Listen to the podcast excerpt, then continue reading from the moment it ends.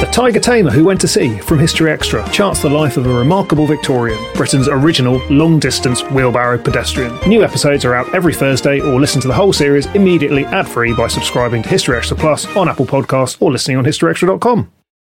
Apple Card is the perfect cashback rewards credit card. Earn up to 3% daily cash back on every purchase every day. Then grow it at 4.50% annual percentage yield when you open a savings account with Apple Card. Visit apple.co forward slash card calculator to see how much you can earn.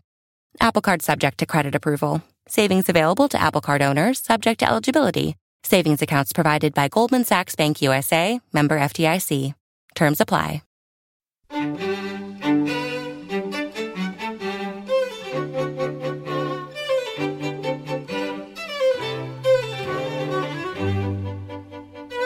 I think it's worth reminding people that you know we know that 1066 we've said is the is the decisive date, but people at the time didn't know that. You know, they didn't know that the Norman conquest might have been just a three-year blip. That was Marc Morris talking about the Norman conquest.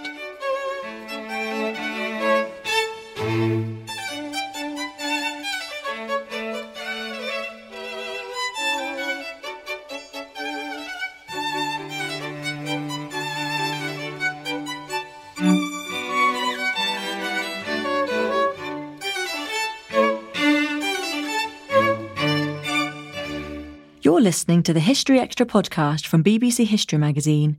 We're the UK's best selling history magazine, available in print and several digital formats all over the world.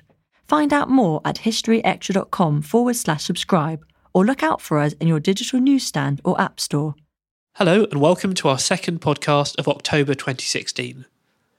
I'm Rob Attar, the editor of BBC History Magazine. 950 years ago tomorrow, on the 14th of October 1066, Duke William of Normandy defeated the forces of English King Harold Godwinson at the Battle of Hastings.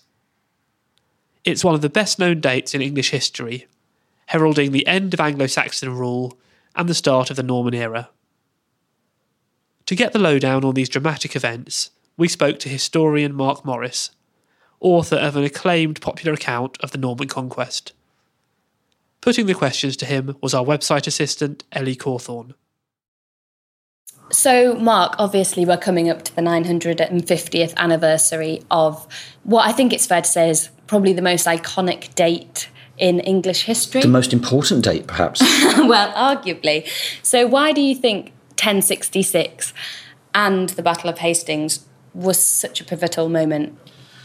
Well, um, I think is the most important date in English history because it sees the most change. I mean, every historical question really reduces to what changed and what stayed the same. And 1066 is one of those occasions where history just speeds up enormously. Um, and you mentioned the Battle of Hastings. Of course, the Battle of Hastings is totally decisive because it's a clash of Harold Godwinson, the new King of England, and William, Duke of Normandy. And Harold, as everyone knows, dies with or without an arrow in the eye. But the fact that Harold dies and William wins at Hastings is really just the beginning. Um, because what follows in the particularly in the next five years, but increasingly towards the end of William's reign, is the ruling elite of Old England, the Anglo Saxon ruling class, is swept more or less completely away. Um, in nine out of ten cases, with the top 8,000 or so people, they are replaced with continental newcomers, mostly Normans, but also their fellow continental travellers from elsewhere in France.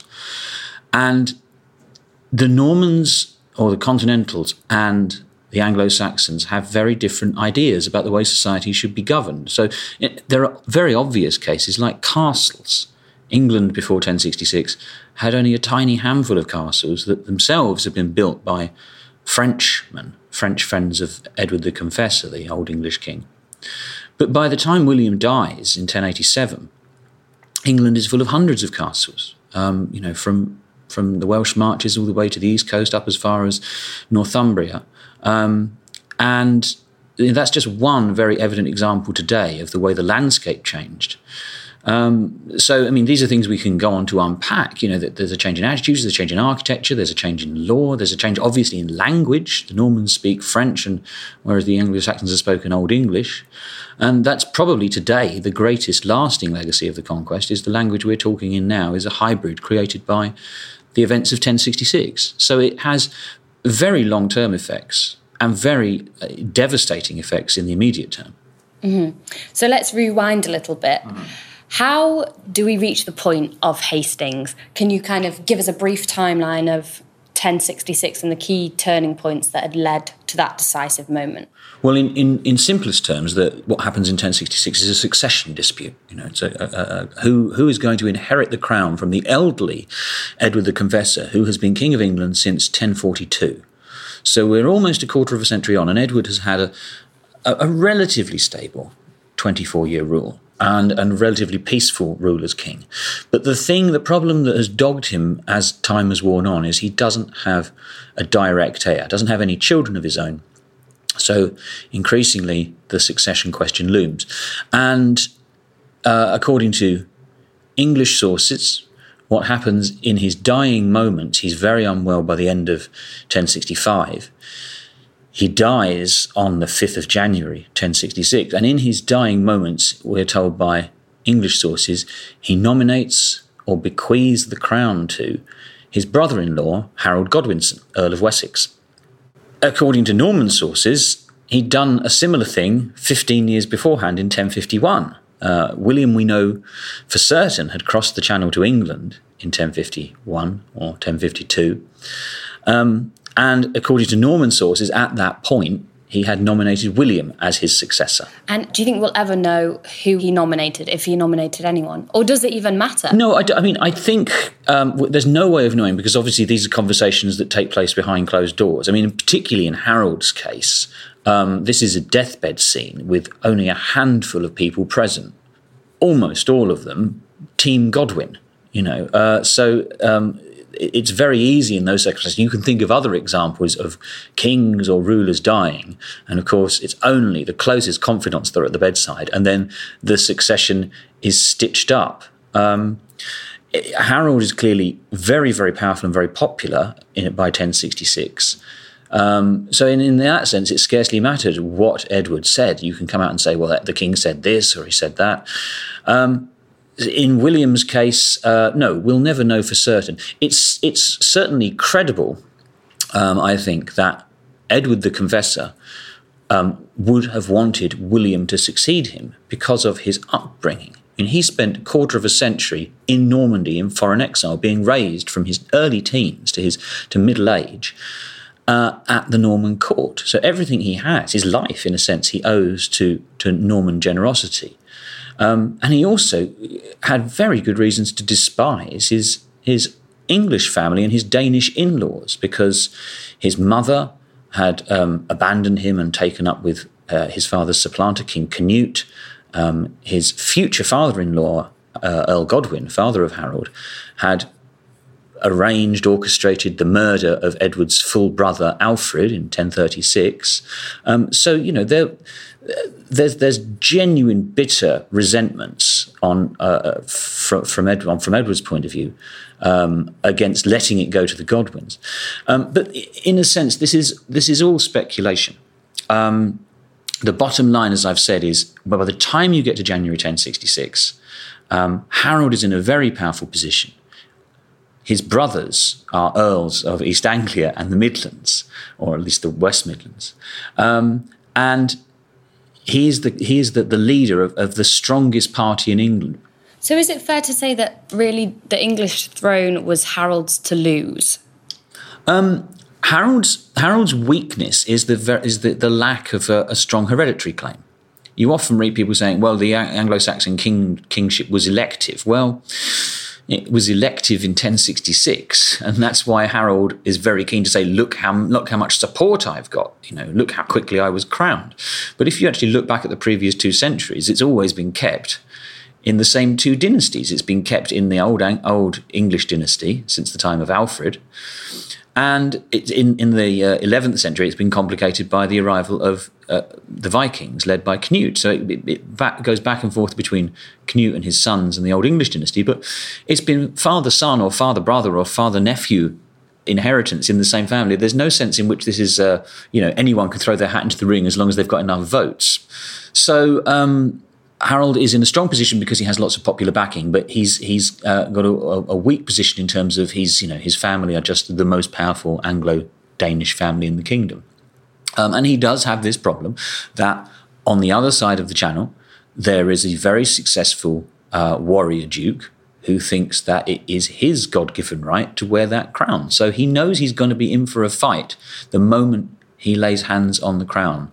But there was also a third claimant as well, Harold Hardrada. So perhaps it's worth talking about his influence. Yeah, well, Harold Hardrada is someone I, I, I, often leave out of initial discussions because he didn't clearly didn't feature on anyone's radar in January 1066. Um, you'll often you know see books that talk about you know this, this sort of three way dispute but it seems clear to me from having looked at all the evidence for um, you know 1065 1066 and indeed the 1050s that there was no looming scandinavian threat on the horizon um, what happens in 1066 is uh, to sort of skip through the, the, the, the first half of that year is william immediately declares that he's going to invade. You know, he immediately gets papal blessing very early in the year and starts assembling uh, an armada of ships. So it's very obvious to people in England because there's merchants crossing the channel the whole time and, and spies from Harold, etc.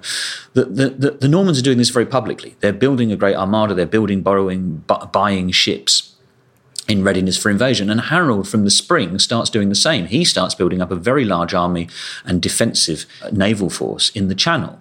So all the military build-up is on each side of the Channel. There's no preparation whatsoever to suggest that uh, uh, an invasion is expected or feared from the northeast. What happens in late August or early September 1066 is the Vikings, led by Harold Hardrada, come crashing out of left field. So he was a bit of a wild card. I think so. I mean, I think it's just put into his head by Harold's exiled younger brother, the sort of the, the, um, the lone wolf Tostig. Um, who is Harold Godwinson's Harold's, brother? yes, sorry, Harold's Harold Godwinson's younger brother, who he had a major falling out with the previous year, who was then sent into exile. He's looking for a way of revenging himself on his brother and seeks Scandinavian help. But I think you know Vikings uh, seems to me can um, put together naval forces with, with, with greater speed than Dukes of Normandy, who are basically doing land-based warfare. So the Vikings can kind of fit out a fleet fairly quickly.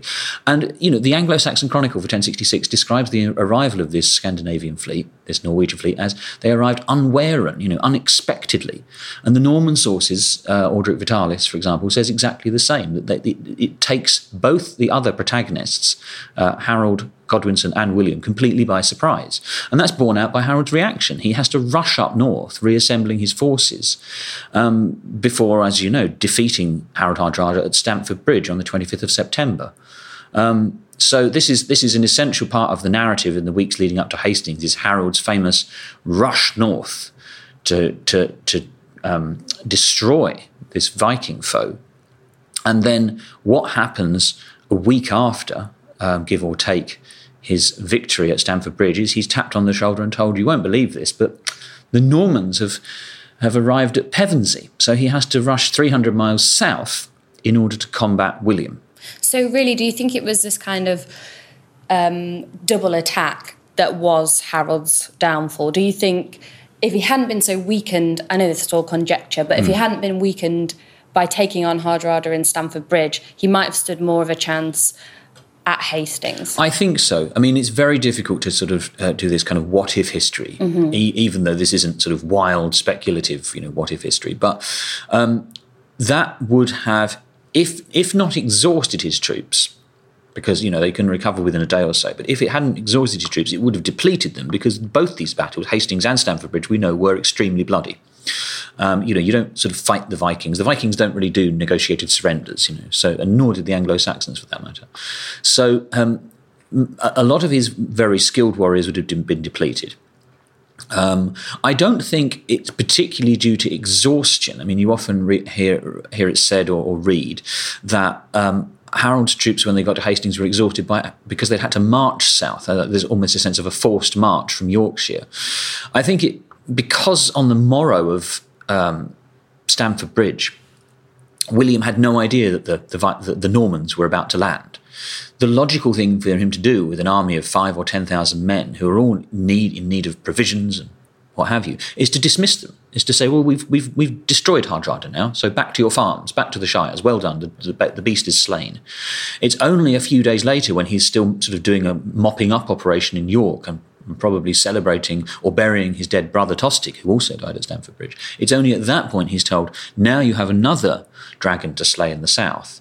And at that point, he's hastily reassembling, calling up new people from the Shires. So his resources are depleted. He himself may well be um, exhausted. But all the sources tell us that Harold's mistake in 1066 was he was too precipitate. He rushed down trying to take William by surprise, and it would have undoubtedly been to his advantage if he'd just paused for breath and waited for more reserves to arrive. We are told explicitly by at least two chroniclers that he set out before his whole host had been assembled. Um, that had worked very well for him on previous occasions. He'd surprised the King of Wales in uh, 1062 or 1063. He had surprised Harold Hardrada at Stamford Bridge. So, you know, catching people unawares is Harold's one of Harold's top tactics. Go to. It, it is, but it, it, it backfires uh, in, in mid October 1066 because the Normans are suddenly aware of his coming and, um, and surprise him at battle. So, do you think that was more of a tactical misjudgment or perhaps an overconfidence and an underestimation of William's Norman forces? Perhaps both. I think, I mean, the, the thing that is worth remembering about Harold and William is that William and Harold had met the pair had met in 1064, possibly 1065, but more likely 1064. The events shown on the first half of the Bayeux Tapestry is Harold's visit to Normandy. And Harold thinks perhaps he has the measure of William, perhaps thinks that William, because everything William's done up to that point more or less has been um, attritional warfare. You know, you raid across the border into Brittany or you raid into Maine and you destroy crops and you maybe take the odd castle. But it's not war to the death what's unusual in, for William in 1066 is not only is the invasion an insanely risky undertaking that could end in disaster by being wrecked at sea, or it's the fact that he is absolutely going for broke. He has to kill Harold in that encounter because this isn't this isn't something they can negotiate. You know, they can't share the crown, they can't have half the kingdom each. As you say, it was it was an incredibly risky strategy, and a lot was at stake for William. Why was England worth all that hassle and that risk? Well, if you take a reductive view of it, I mean, as, as indeed many of the people involved in these invasions would have done, um, England is an extremely rich country, an extremely well regulated and, and, and, and well taxed country. So it's known to be wealthy. Um, and therefore, many people, particularly from Scandinavia, they've been doing, they've been using the age-old Viking model of, you know, we can get lots of shiny stuff and go home and, and, and live the good life. Many people too in William's army were mercenaries recruited by precisely that promise. You know, if you if you come with me, I will make you rich. Whether William himself thinks uh, Normandy is not enough, I must have England as well, um, and you know, because. Uh, it, it will make me an even richer and more powerful man. That's possible. But it does go against everything he's done up to that point, because up to that point, his warfare has been, by and large, cautious and non expansionary. Um, and I think it's it makes more sense of what we know of the man's personality. We know he was extremely religious. He'd been under the tutelage of one of the most celebrated scholars in Europe, Lanfranc of Bec, since boyhood. I think that he thought this has been promised to me, you know, by Edward the Confessor, by my kinsman, and it is my God given right to wear that crown. Um, and you can see again in the sources, the Norman sources prior to the conquest, you can see people objecting to this. They don't want to risk all their, they, they don't want to risk their, not just everything they've accomplished up to that point, but their lives on what is seen as being way too risky uh, an enterprise. You know, um, they there are I mean, admittedly, in some cases, somewhat later sources that say things like, you know, why should we risk everything by committing to the waves and the weather? You know, um, the, England is a is a very strong naval power in the 11th century. England has a, you know, a, a lot of uh, naval experience. They've been fighting the Vikings on and off for centuries, so their warfare is very geared up to stopping seaborne invaders. Um, the Normans don't have anything like that heritage by 1066. So um, it is, I keep repeating this, but I think it's worth emphasizing. It is insanely risky. And that makes me think that William's motivation was, um, whatever we think of it, that he thought he was right. He thought God was on his side, and of course, that's if that's that's in a way um, self-evident by the fact that he's willing to commit to battle, because to commit to battle is also very very risky.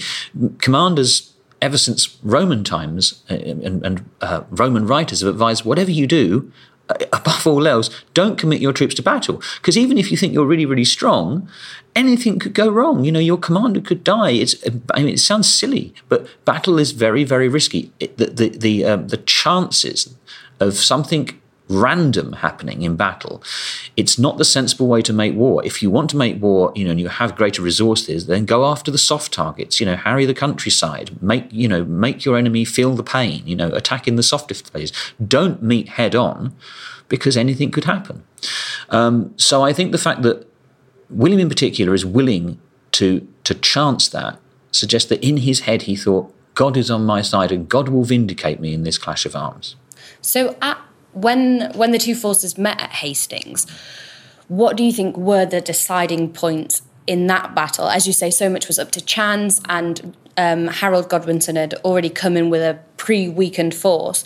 But in the battle itself, what do you think was the deciding factor? Well, there's there's ultimately the deciding factor, of course, is that Harold dies. That's sort of to give this, and this is the one thing that we can all still agree on. I think mm-hmm. is and, that Harold died, and it's very much that if you're if Harold de- dies, there's nobody to take his place. There, no. there's no one to fill that figurehead role. There's no exactly. I mean, there, there, are people that might fight on around the dead king, you know, and go down with the sinking ship, as it were. But um, until they regroup and sort out the political fallout of that, and perhaps elect a new king, which is what they do in the weeks that follow.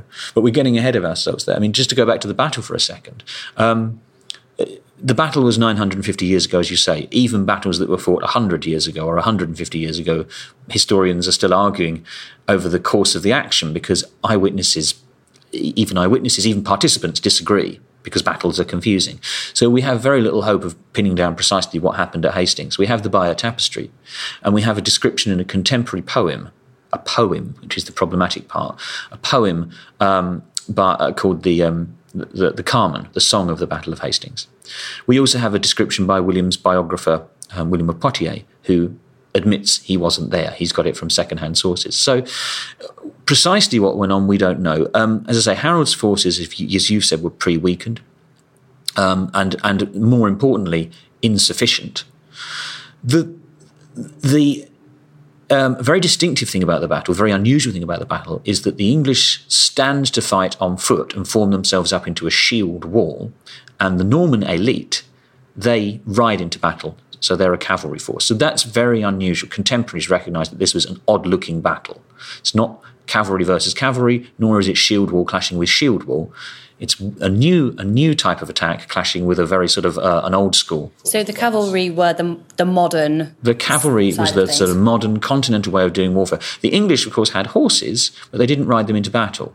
And there are occasions where just before the Battle of Hastings, where you can see continental friends of Edward the Confessor experimenting with cavalry. There's a, a chap called um, Earl Ralph, who's a, a, nephew of Edward the Confessor, who's made Earl of, the, of, a, of a region in, in Western England uh, fighting against the Welsh. And the Anglo Saxon Chronicle says, you know, of that particular encounter, that the English lost very badly because, you know, it says before a spear was thrown, um, the, the English were defeated or fled because they had been made to fight on horseback. So clearly, cavalry tactics were something that the, the English considered sort of very newfangled and unreliable. And the other thing to say about Hastings is these two forces were very well matched because most battles might be decided in a couple of hours. Hastings goes on all day. What seems to have been the decisive point is at some stage, the Norman line started to collapse. There are all there are various versions of how that came to happen. Uh, it was feared William was dead. That's said by the literary sources. Uh, you can see that on the Bayeux Tapestry, William riding along with his helmet raised to say, I'm still alive, to try and re to try and um, re-establish his line of attack.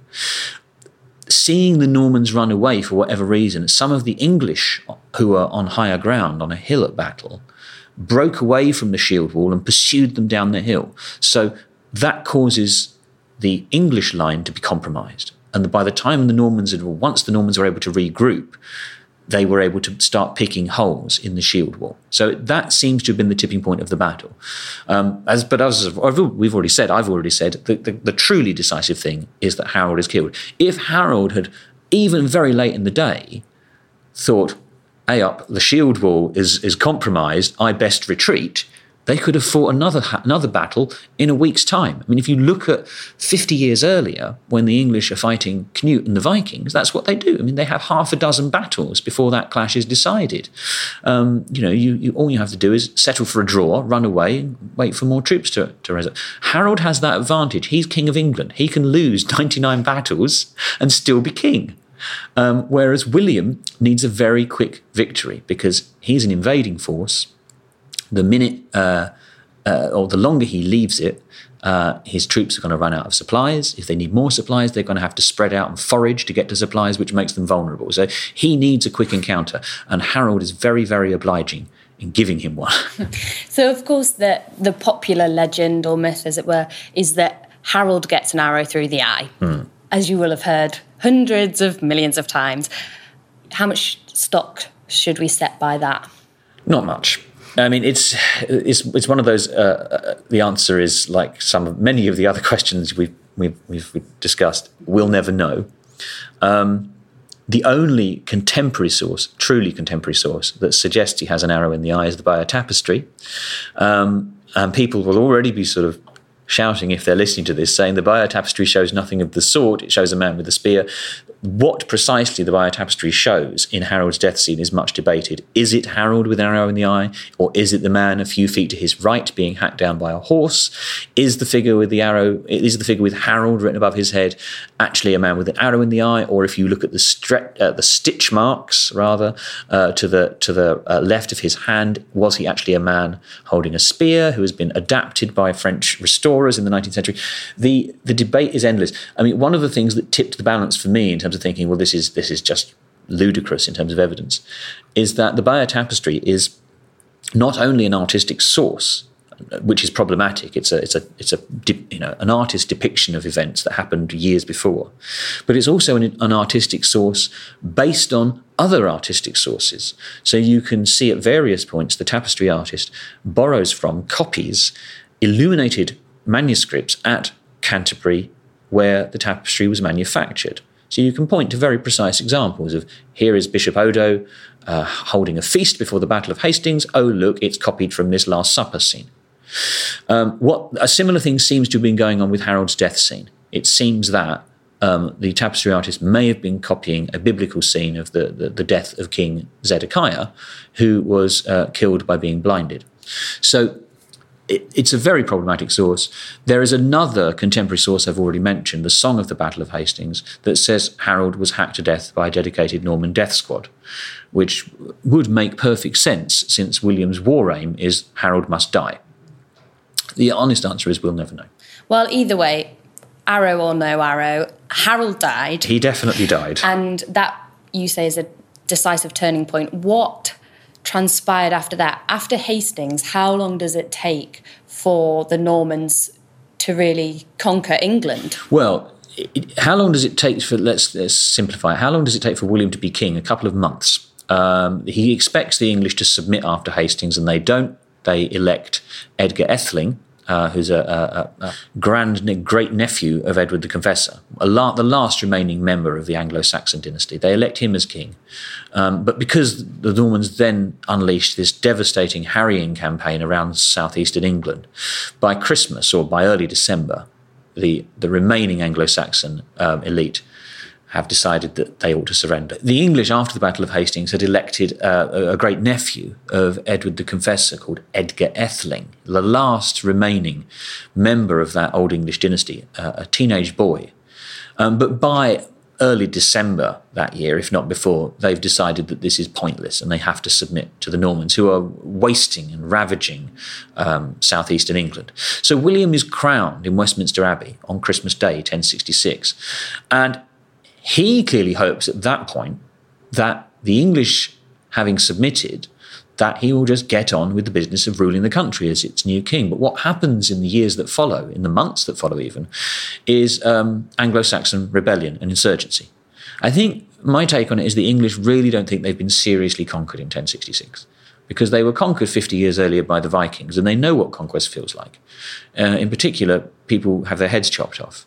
And William's uh, attitude in the first instance is more lenient than that. Despite all the killing at Hastings in the course of the battle, um, what he does with the survivors, the, the surviving English aristocrats, is he spares them and lets them redeem their lands. He lets them hang on to their lands in exchange for payment, which makes sense if he's saying, you know, I am the legitimate successor to Edward the Confessor. I, I you know, if you hadn't been so, uh, this is William's point of view, I have to say, if you hadn't been, you know, uh, uh, tempted to go with the usurper Harold, then we could have all this could have been a lot less bloody, and we could have, now we can settle down. Harold being dead, you having recognised my right to wear this crown, we can all settle down and be friends. Because it doesn't work out like that. The English are determined not to have William as their duke.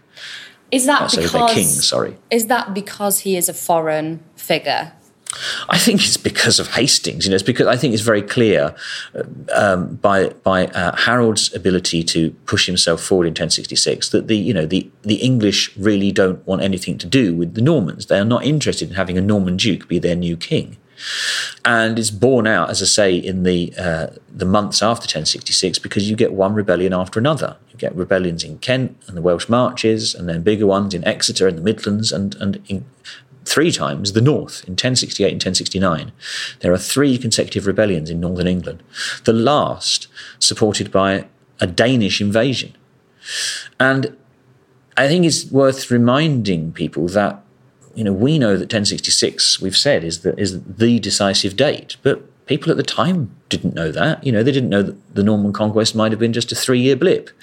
They clearly hoped it would be, and William clearly feared that that was going to happen. By 1069, it looks very, very dodgy for William. That you know, this is a, a, a, a an, overstretched mission. And so, what he resorts to by the winter of 1069 is the most notorious act of his career, which is devastating everything north of the River Humber, the, the so called harrying of the North, realizing that he can't hold northern England by simply by planting castles and, and small garrisons in the north. He decides, well, if I can't hold it, I'll make damn sure no one else can hold it. So he reduces it to desert. Um, send breaks up his troops, sends them out into the towns and villages to destroy everything crops, cattle. I mean, I think incidentally, in the first instance, human beings who get in the way and, and, object to this. But what really pushes the death toll up is the fact that he's destroyed all the sustenance. If you if you burn all the barns and slaughter all the animals, then in that winter people starve to death, and we know that they starve to death in their tens of thousands. I was going to say, if we've got the Battle of Hastings and then these continued rebellions, harrying of the North, the whole nation consumed by conflict. Mm you say it's tens of thousands in the harrying of the north, but in total, can we gauge the loss of life and the total destruction? Uh, we can't. Um, I mean, the, the way we estimate population numbers in this period is Domesday Book, which is compiled in 1086, which gives us kind of rough and ready figures. Domesday doesn't cover the whole of the kingdom, it doesn't cover London, it doesn't cover Winchester, where we're doing this interview. But um, scholars would, would agree broadly that the population of England in the 11th century is, give or take, about 2 million people. Well, I would think 10% of those people must have perished in William's reign. Um, so it's a huge death toll in percentage terms. Six figures alone, we're talking about uh, well into six figures just in Yorkshire. So it's a huge, huge uh, loss of human life. Well, perhaps it's a good point to mention William himself then and how we maybe should remember him and how he has been remembered down through the years, how he's been reimagined as a figure. Um, should we remember him as a kind of modernizing, innovating conqueror, an amazing warlord, or should we remember him as a cruel tyrant? I think you know, the cop out answer is probably a bit of both. I don't. I don't think he was particularly modernising. Uh, I don't think consciously modernising. Um, I mean, my, I, have done a, a short biography of William for Penguin this year, and I tried to come up with some fresh thoughts in the conclusion about his reputation and his character. And he was clearly a very skilled warrior. Um, and I think, as, as, as I've already said, I think the, the, the, the most notorious act of his reign, even at the time, was the harrying. And it's not so much that the harrying was an unusual means, method of waging war. It was absolutely textbook. As already said, medieval warlords had no problem at all with attacking civilian populations. If not deliberately targeting the people, then targeting the, the, the assets, the crops, the cattle, and demonstrating thereby that the protection of whoever else was claiming to be their ruler, whether it's a local lord who's rebelling or a rival ruler, is not worth having. You ought to have my protection. You can see it being done in, in, in, in, in you know, in the modern age, even you know, in, in you know, more brutalized parts of the world today. People, you know, using that kind of terror to say you must come under our protection, you know, not not our enemies' protection. It's not worth having that. Um, so that that is par for the course for 11th century warfare. Having said that, that's the scale on which William harries northern England that shocks contemporaries. It's the, just literally the sheer uh, death toll, the body count that contemporaries found despicable.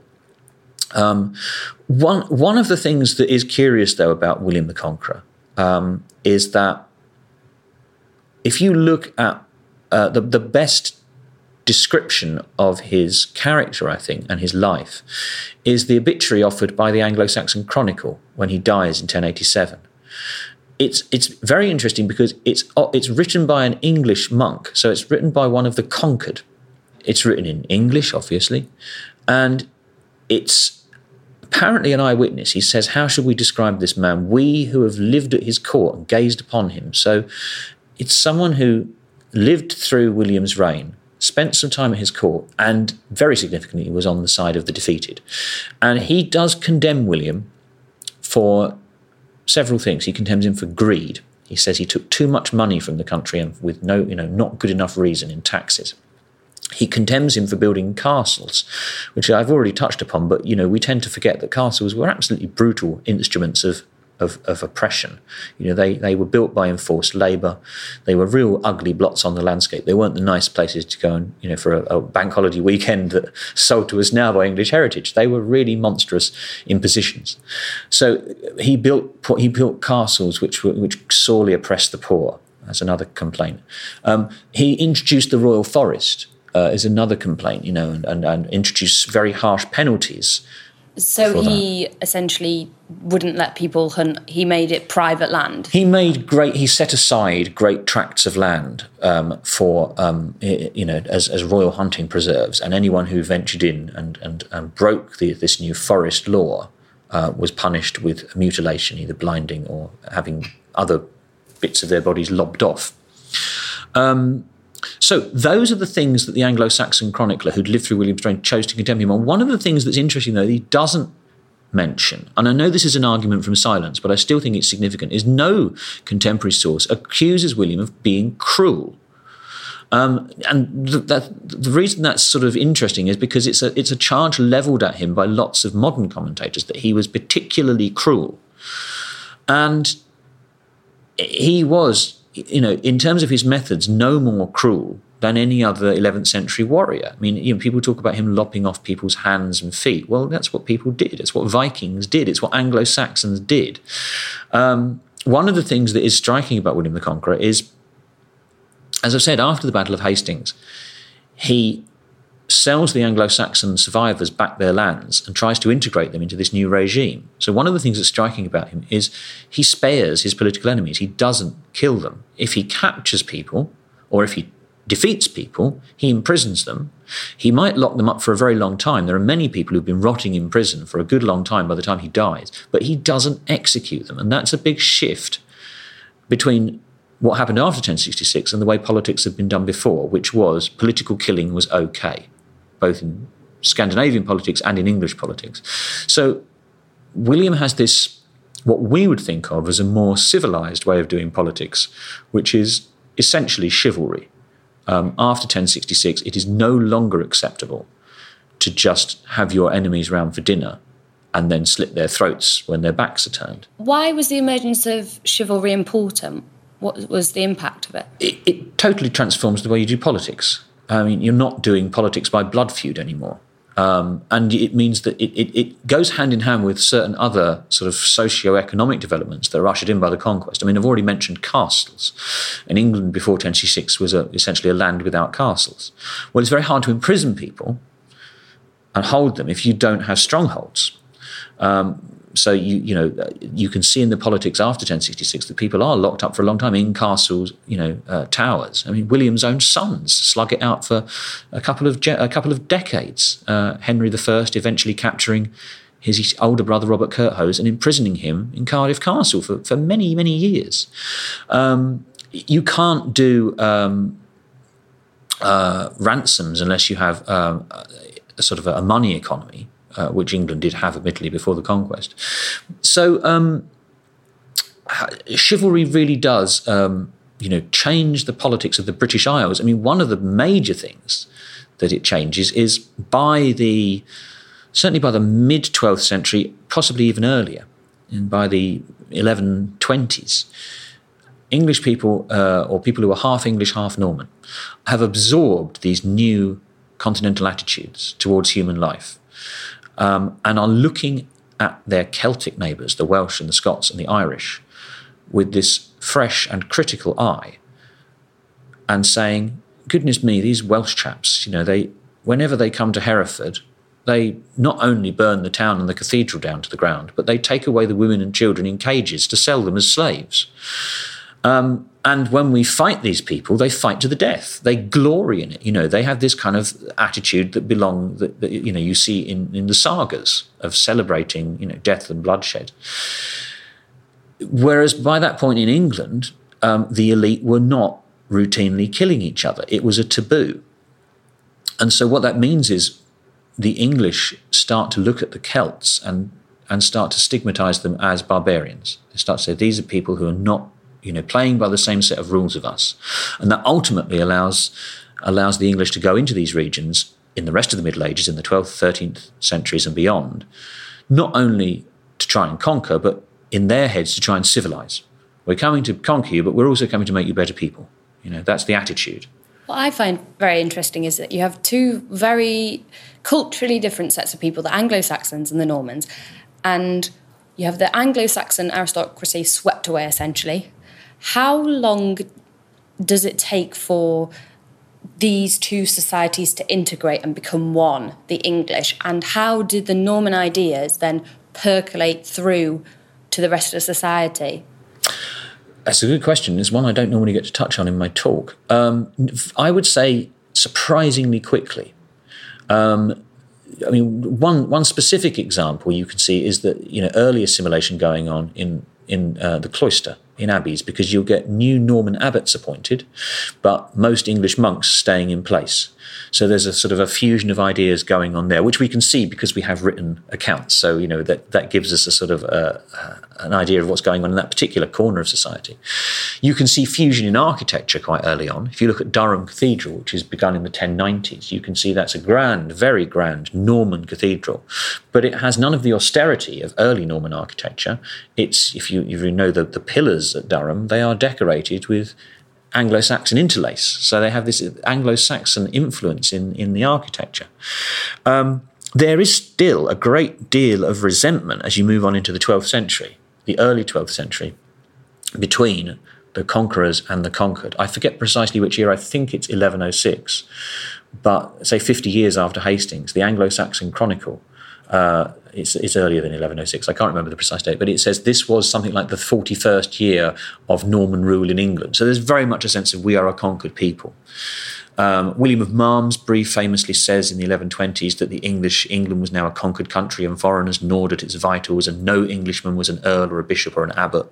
So again, a very strong sense of them and us. But by the time you move into the second half of the 12th century, i.e., getting on for a century after the Battle of Hastings. Of course, everybody involved in that original conflict is dead. Everybody involved in the harrying is long, long since dead. Uh, even I'm talking about even the victors here. Even their grandfathers, you know, are a distant memory. So no one alive can remember or even have been told when they were a child. Uh, um, no one has first-hand knowledge. It becomes a historic event. And by that point, there has been an awful lot of integration because not in every case, but by and large, the majority of these men who are coming to England are young men seeking to put down roots, settling down, and marrying a nice English girl, and therefore creating Anglo Norman families. So, did you have an influx of um, Normans who were lower down the social scale, or was it just that you who came over from the continent, or was it only the kind of top level and then their ideas are imposed on those who work for them and those who live on their land? I think if you are a Norman in England, you are by definition top level. There's no one coming over and saying, Hello, I'm a Norman peasant, where do I go to plough? You know, the, the bottom level in this new colonial society are Anglo Saxons. Um, so the people who are coming over from the continent, in some cases, are William himself and his friends who are already well established aristocrats. But of course, what it does is this, this shake up creates a great opportunity for people who aspire to greatness, you know, who aspire to uh, great lordly wealth and status, but are perhaps only operating on the fringes of it, or perhaps they're just scrubbed up peasants, but have strong right arms and a, and a mail shirt and a, and a, good sword and a horse, they can make themselves an absolute fortune. So if you can imagine these kind of adventurers in a, or almost like in sort of um, 19th century India, if you think of, you know, Danny and Peachy and the man who will be king, you know, people who are really on the make but who are very skilled warriors, they can make an absolute killing um, in post conquest England. There's people rushing to take advantage of this, this new colonial um, enterprise. And so, if you were just an Anglo Saxon, I know there's not a typical Anglo Saxon person, but you're a peasant working on the land, how would you see the Norman influence? I think it depends what kind of peasant you are. I think in I think for the, as I already said for the aristocracy, the Norman conquest is absolutely devastating. I think the aristocracy are the worst hit group because um, they're either killed or displaced entirely. Then there's a group below them, probably about 75% of the population, who are classed as free.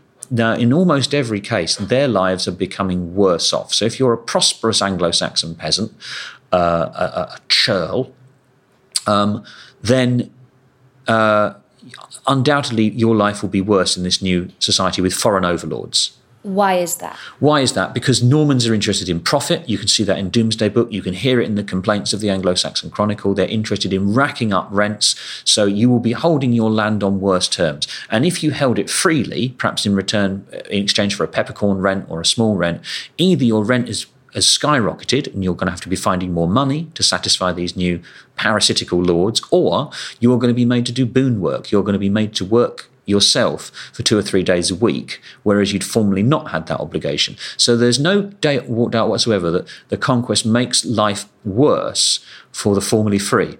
Having said that, and this is the essential caveat, for the bottom 15 to 20% of the population, it makes life better because the bottom uh, percentage of the population in Anglo Saxon England had been slaves, um, which really meant they were not no better than beasts in the field. So, those slaves, mm.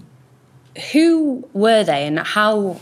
We, a lot of people probably don't think of slavery as a as an English thing. As an English thing no. in the medieval period. Who were those slaves and how, how did they, they end up in that status? Were English Anglo Saxons since since their their their coming to England in the you know the fifth sixth century had and, and indeed Scandinavian society had had always had this underclass of slaves who were people who were either fallen into poverty and had to sell themselves into slavery or people who had been captured in war, but people who basically were outside the law and were a separate class of people who were really considered to be as I say, legally no better than beasts in the field. They might be, they might have. I mean, if like if you think of modern slavery, you know, um, they they might have uh, masters who treated them well, if you like, in, in, inverted commas, who you know made sure they were properly fed and had sufficient shelter, but they had no legal status. They could be sold individually, not not just you know, oh, you can buy my land and it comes with peasants, which would be true in the later Middle Ages, but you can have this fine, strong uh, slave. They could be sold uh, as agricultural workers. They could be sold. This episode is brought to you by ZipRecruiter. Daylight saving time is once again upon us, as is the debate about whether it's truly needed or not. But if you're hiring, it really doesn't matter. Because even though it may feel as if your day is longer, it won't help you find qualified candidates any sooner. There's only one way to do that ZipRecruiter. Once you post your job, ZipRecruiter sends it to 100 plus job sites and then uses smart technology to find people with the skills and experience to match the position. So spring forward with ZipRecruiter. Four out of five employers get a quality candidate within the first day. Try it for free at ziprecruiter.com slash extra. That's ziprecruiter.com slash extra. Apple Card is the perfect cashback rewards credit card. Earn up to 3% daily cashback on every purchase every day. Then grow it at 4.50% annual percentage yield when you open a savings account with Apple Card. Visit apple.co forward slash card calculator to see how much you can earn. Apple Card subject to credit approval. Savings available to Apple Card owners subject to eligibility. Savings accounts provided by Goldman Sachs Bank USA, member FDIC. Terms apply. As concubines, you know, they had no rights at all. They could be beaten, they could be branded, they could be killed. And legally, it wasn't, it wasn't a problem. It wasn't a crime to kill a slave. It was a sin, but it wasn't a crime. Now, the Normans, once upon a time, had treated people exactly the same way because they originally, ancestrally, had been Vikings.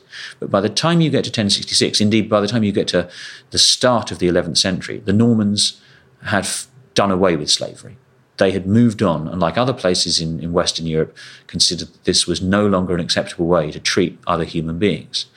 Um, so, what you find after the conquest is slavery diminishes in England very rapidly as well. It's fallen by, as far as we can judge, 25% the number of slaves by 1086. And by the time you get to the start of the 12th century, it's clearly a thing of the past. So, in Anglo Saxon society, there were definitely losers and there were definitely winners. Yeah, but to be very clear, um, unless people think I'm, you know, making a case for the Norman conquest being a good thing, I'm very definitely not. We've already said hundreds of thousands died, maybe 10% of the population, and the majority of the population were worse off in this new colonial society.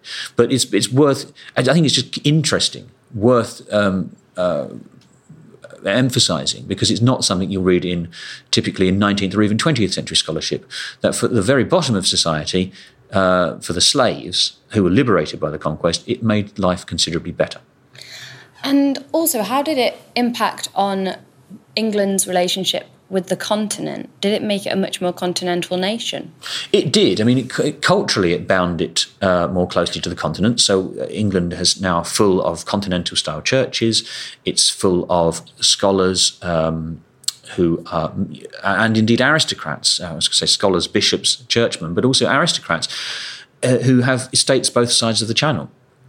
Um, so there's constant movement, much more so than before, across the channel. And it binds England to the continent, the conquest, for the next three centuries, really until the Hundred Years' War. There is always, uh, uh, uh, almost always, a continental link um, between uh, you know, the King of England being Duke of Normandy or Duke of Gascony or Count of Anjou. So it, it means um, the English royal family, all the English baronage, and when they go to war with large armies, even the English peasantry are required to fight overseas in a way that previously um, they've been looking across the North Sea towards Scandinavia. That was both where you know the cultural influence came from, and also where the, you know the enemy lurked. So um, it, it completely wrenches England off its northeastern axis and, and orientates it towards the continent for, for, for the rest of the foreseeable future. That was Marc Morris speaking to Ellie Cawthorne. Marc's book, entitled The Norman Conquest, was published in 2012 in the UK by Hutchinson and in 2013 in the US by Pegasus.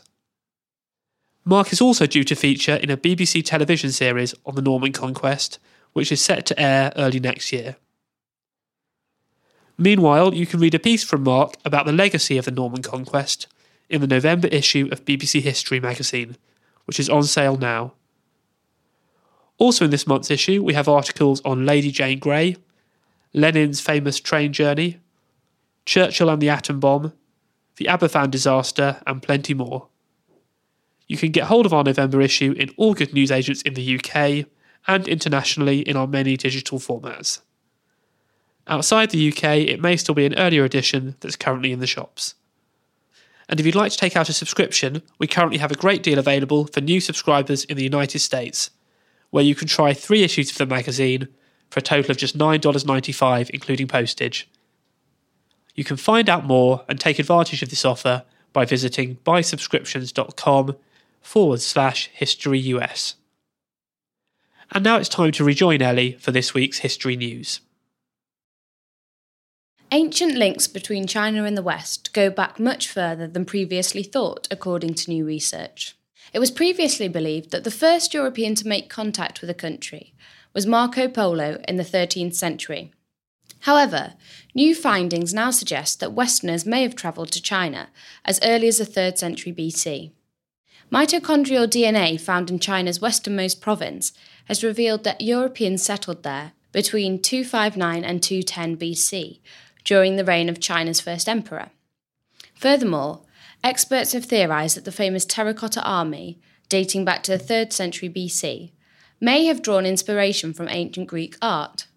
No life size figurative sculpture predating the terracotta warriors has ever been found in China, leading experts to speculate that a Western artist may have trained local sculptors in the making of the figures. The archaeological work undertaken here is more important than anything in the last 40 years, said the lead archaeologist at the tomb site. We have discovered something more important even than the Terracotta Army. In other news, archaeologists at Hadrian's Wall in Northumbria have uncovered a haul of more than 400 Roman shoes. Ranging from shoes to fit babies and children to women's footwear and men's boots, the shoes were found during a dig at the site of Vindolanda, a small but heavily defended Roman fort founded in the 1st century AD. The find offers an unparalleled demographic census of a community in conflict, said Dr. Andrew Birley, the Vindolanda Trust's Director of Excavations. The volume of footwear is fantastic, as is its sheer diversity. Meanwhile, a group of historical reenactors are marking the 950th anniversary of 1066 by retracing the steps of defeated Anglo Saxon king Harold Godwinson in a 300 mile march across England. After defeating a Viking army led by Harald Hardrada at Stamford Bridge in September 1066, Godwin's army marched 250 miles south to face the invading Norman troops of William the Conqueror at Hastings. Dressed in Anglo Saxon clothing and armed with weapons, armour, and horses, the team from English Heritage started the march in York last month. Unfortunately, the roads on which Harold travelled are all but gone, said Nigel Amos, leader of the march. We will probably end up travelling around 50 miles more than his army needed to as we wind around B roads.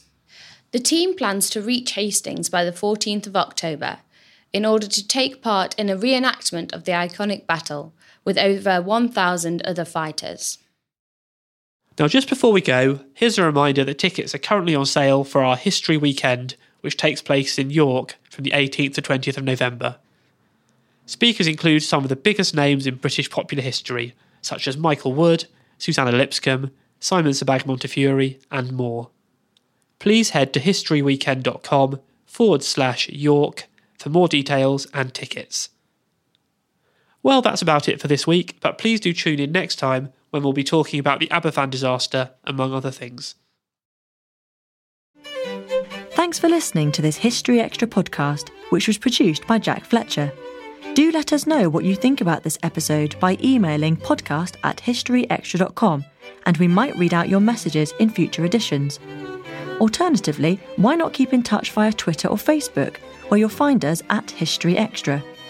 For more great history content, don't forget to visit our website, historyextra.com, which is full of history articles, quizzes, image galleries, and more. Plus, it's where you can download hundreds of previous episodes of this podcast.